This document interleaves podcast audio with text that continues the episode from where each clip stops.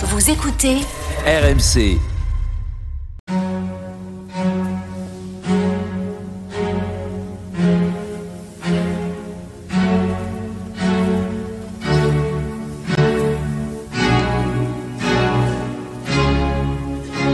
Église d'aujourd'hui, une émission de Régis Burnet. Bonsoir et merci de nous retrouver pour Église d'aujourd'hui, votre moment de réflexion du dimanche. La semaine dernière, nous avons commencé à parler de Julienne de Norwich. Et quelle vie extraordinaire Alors qu'elle vit en pleine peste noire, elle décide de devenir recluse, et voici que, au cœur d'une vie de prière et d'isolement, le Christ lui apparaît. Et pas qu'une seule fois, 16 fois dans des visions qu'elle notera soigneusement. Mais je laisse mon invité de ce jour vous en parler. Bonsoir, sœur Emmanuel Billotto. Bonsoir. Vous êtes théologienne, vous êtes traductrice, vous êtes aussi ermite, ce qui explique que nous vous avons par téléphone.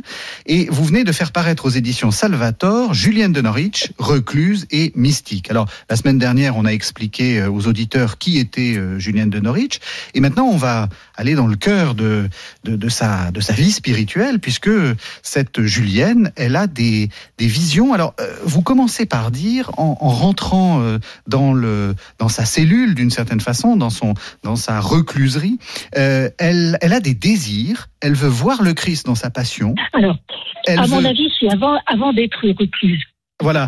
Je- euh, oui, oui, elle veut voir le Christ dans sa passion, elle veut obtenir les trois blessures de Sainte Cécile, elle veut souffrir une maladie qui la conduit aux portes de la mort.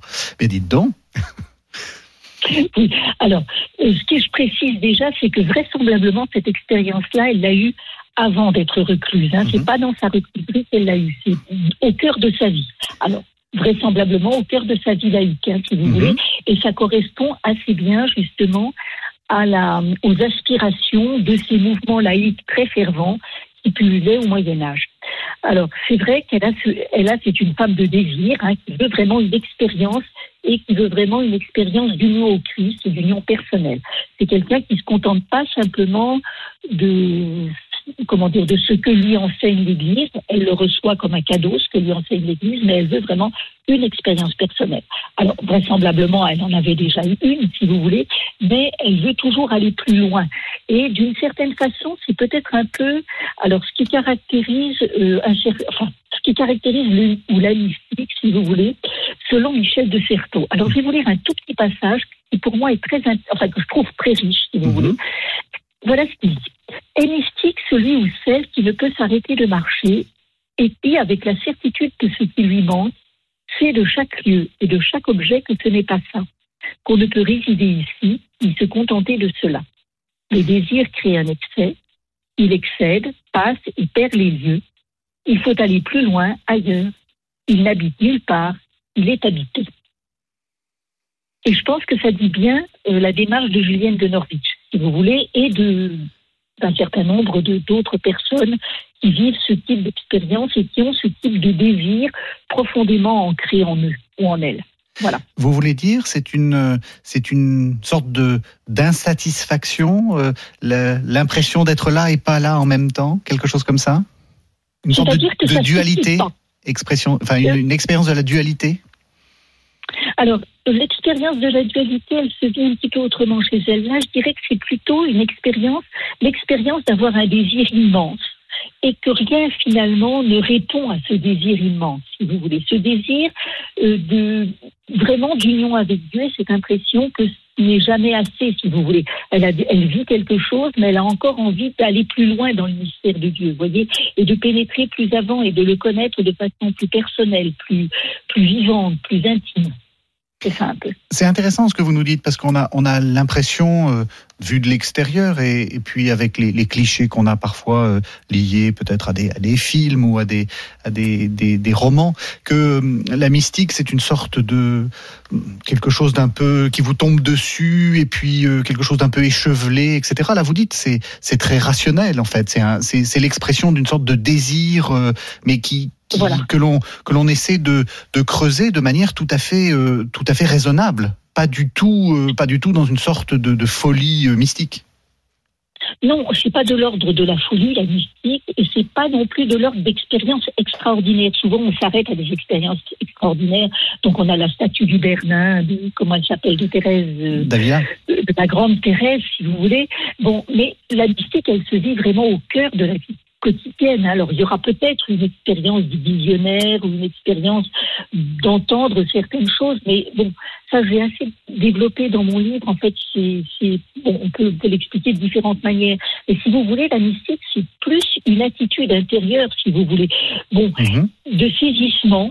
Ça, vous avez ça, par exemple, quand Paul dit euh, en, en Philippiens 3, euh, je cherche à saisir ayant été moi-même saisi, si vous voulez.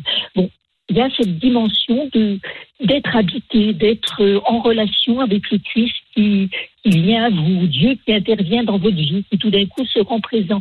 Et cette présence, c'est ça, la, la vie mystique, c'est ce désir d'entrer de plus en plus en communion et en relation avec Dieu. Hein. C'est pas votre divinité, c'est pas de je sais pas quoi, vous voyez, c'est ça. Alors- et ça s'inscrit, voilà. Julienne, elle, il faut, faut le dire, elle a, euh, elle a des, des visions et, et le Christ lui apparaît Voilà. plusieurs fois. Euh, Oui. Mais ce, qui, ce que vous montrez bien, c'est que ça se fait dans le. euh, c'est aussi un événement de langage parce que c'est, c'est, c'est-à-dire Voilà. qu'elle elle le raconte et c'est là qu'elle, qu'elle est une, une écrivaine. On va, on, on y reviendra la, la, la Oui. semaine prochaine, mais, mais déjà dites-nous qu'est-ce qu'elle, qu'est-ce qu'elle voit, enfin en particulier comment elle le raconte. Alors voilà, si vous voulez, elle le raconte. Donc, elle est sur son lit malade, elle est clouée, elle, est aux portes de la mort. On ne sait pas très bien ce qu'elle a. Mais quoi qu'il en soit, on lui présente le crucifix, si vous voulez, pour, euh, pour l'aider dans ce moment de passage, puisque bon, le Christ est, voilà, est, là pour, euh, pour l'assister, pour être avec elle. Et à force de contempler le crucifix, tout d'un coup, c'est comme si, euh, comment dire, oui, tout d'un coup, elle a une expérience du Christ vivant. Et alors, elle va lui parler, elle va lui parler. Et alors, ce Christ vivant, donc, elle va re- revoir les, les épisodes de la Passion. Et puis, bon, il y a une allusion aussi à la résurrection. Ce qui est intéressant, c'est que le Christ qu'elle entend et auquel elle parle, c'est non seulement le crucifié, mais le ressuscité, si vous voulez. Alors, elle est très dans le, dans, comment dire, dans l'atmosphère de ces mystiques médiévaux qui sont très centrés sur l'humanité souffrante du Christ, mais euh, elle n'oublie jamais que c'est le ressuscité. Donc, elle va le voir en différentes étapes de sa passion, et à travers cela, euh, ce qu'elle découvre, c'est l'amour infini de Dieu. Donc, par rapport à un enseignement de la peur et de la terreur à son époque, elle réaffirme que Dieu est vraiment amour et qu'il n'y a rien d'autre, si vous voulez, que cet amour. Et que la croix est le lieu et le langage par excellence de l'amour. Ce que vous dites est, est vraiment capital, c'est-à-dire que euh, le Christ ne lui apprend pas des choses euh, qui seraient des choses, euh, les événements à venir ou, enfin, on n'est pas du tout dans, dans de la mystique de révélation. bon, et, le Christ d'une certaine façon est en train de la recentrer sur le cœur de son propre message. Voilà, en fait, c'est une mystique d'approfondissement hein, d'une certaine façon. Mm. Et c'est ce mystère-là qu'elle ne cesse d'approfondir. Elle cherche pas à avoir des révélations sur je ne sais quoi, ce qui va se passer, pas du tout, du tout, du tout. Ce qu'elle veut, c'est être unie à ce Christ qui s'est dédié à l'humanité pour la sauver. Vous voyez, c'est vraiment recentré sur cette, euh, sur cette réalité. Et d'ailleurs, euh, Et qui trouve sa joie dans le salut euh, de l'homme, qui trouve sa joie dans le salut de chacun d'entre nous. Et ce qui est intéressant, si vous voulez, qu'on voit à travers cette expérience que c'est une appropriation du message euh, chrétien. Alors, il y a quelque chose qui est assez significatif. Euh, c'est au début, il y a d'une façon assez, comment dire, assez générale, le Christ lui dit que de toute façon, euh, l'homme ne peut être vaincu, si vous voulez. Vu la passion du Christ, l'homme ne peut, ne peut succomber au mal et succomber à la désespérance, etc. Et à la fin des visions, tu ne seras pas vaincu. C'est comme si on passait d'une réalité générale, d'un enseignement général de l'Église, à une expérience vécue, voyez, de cette victoire du Christ et de cette victoire qui la concerne elle-même, voilà, dans son combat, dans son combat quotidien, finalement. Pour bien faire comprendre aux auditeurs, euh, peut-être que vous pouvez raconter euh, une des, des, des visions. Moi, j'ai été très frappé. Il y en a, il y en a deux qui sont euh, euh, qui sont très frappantes, et en particulier la, la vision de la noisette, par exemple, ou la vision du, du, du point. Euh, je pour raconter celle qui vous semble la plus la plus intéressante, justement pour montrer que ce sont des visions à la fois extraordinaires, mais pas si extraordinaires que ça. C'est surtout des Non, visions du tout, du tout, du théologiques. tout. Voilà, c'est surtout des visions théologiques. Alors la vision, de, je prends de la vision de la noisette parce qu'elle est délicieuse. Et souvent quand on va à Norwich, justement quand on va au centre de documentation, on vous fait cadeau d'une noisette pour bien, euh, voilà. Donc en fait, ce qui va se passer, c'est qu'elle va découvrir, enfin c'est une espèce d'expérience de la petitesse du monde et de sa fragilité et de sa précarité et de la grandeur de Dieu. En fait, dans cette expérience-là, si on le prend sur d'autres, euh, dans, un autre domaine, elle n'est pas si loin du psaume. Qu'est-ce que l'homme pour que tu penses à lui, l'être humain, alors que quand je vois le ciel, ouvrage de tes doigts, enfin, etc. Bon, c'est une espèce de confrontation entre cette immensité de Dieu et cette fragilité, cette précarité des créatures et du monde créé. Et elle voit ce qu'elle voit, c'est que finalement, le monde peut subsister ou ne peut subsister que grâce à l'amour de Dieu.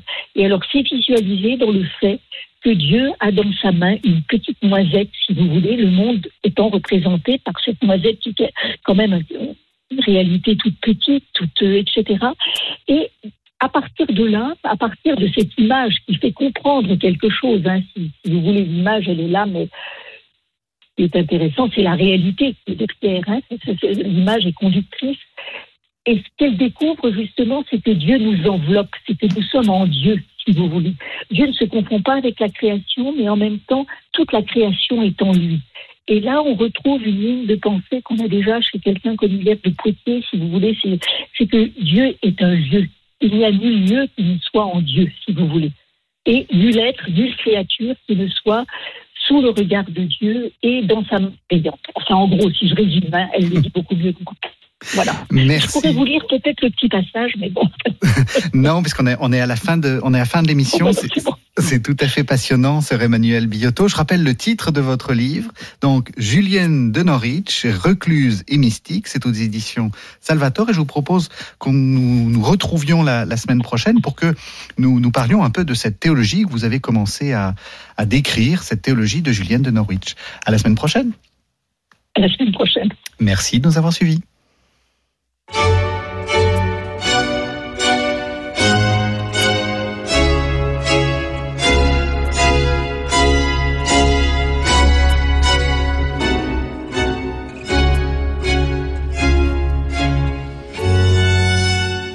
C'était Église d'aujourd'hui, une émission de Régis Burnet que vous pouvez retrouver en podcast sur le site internet rmc.fr.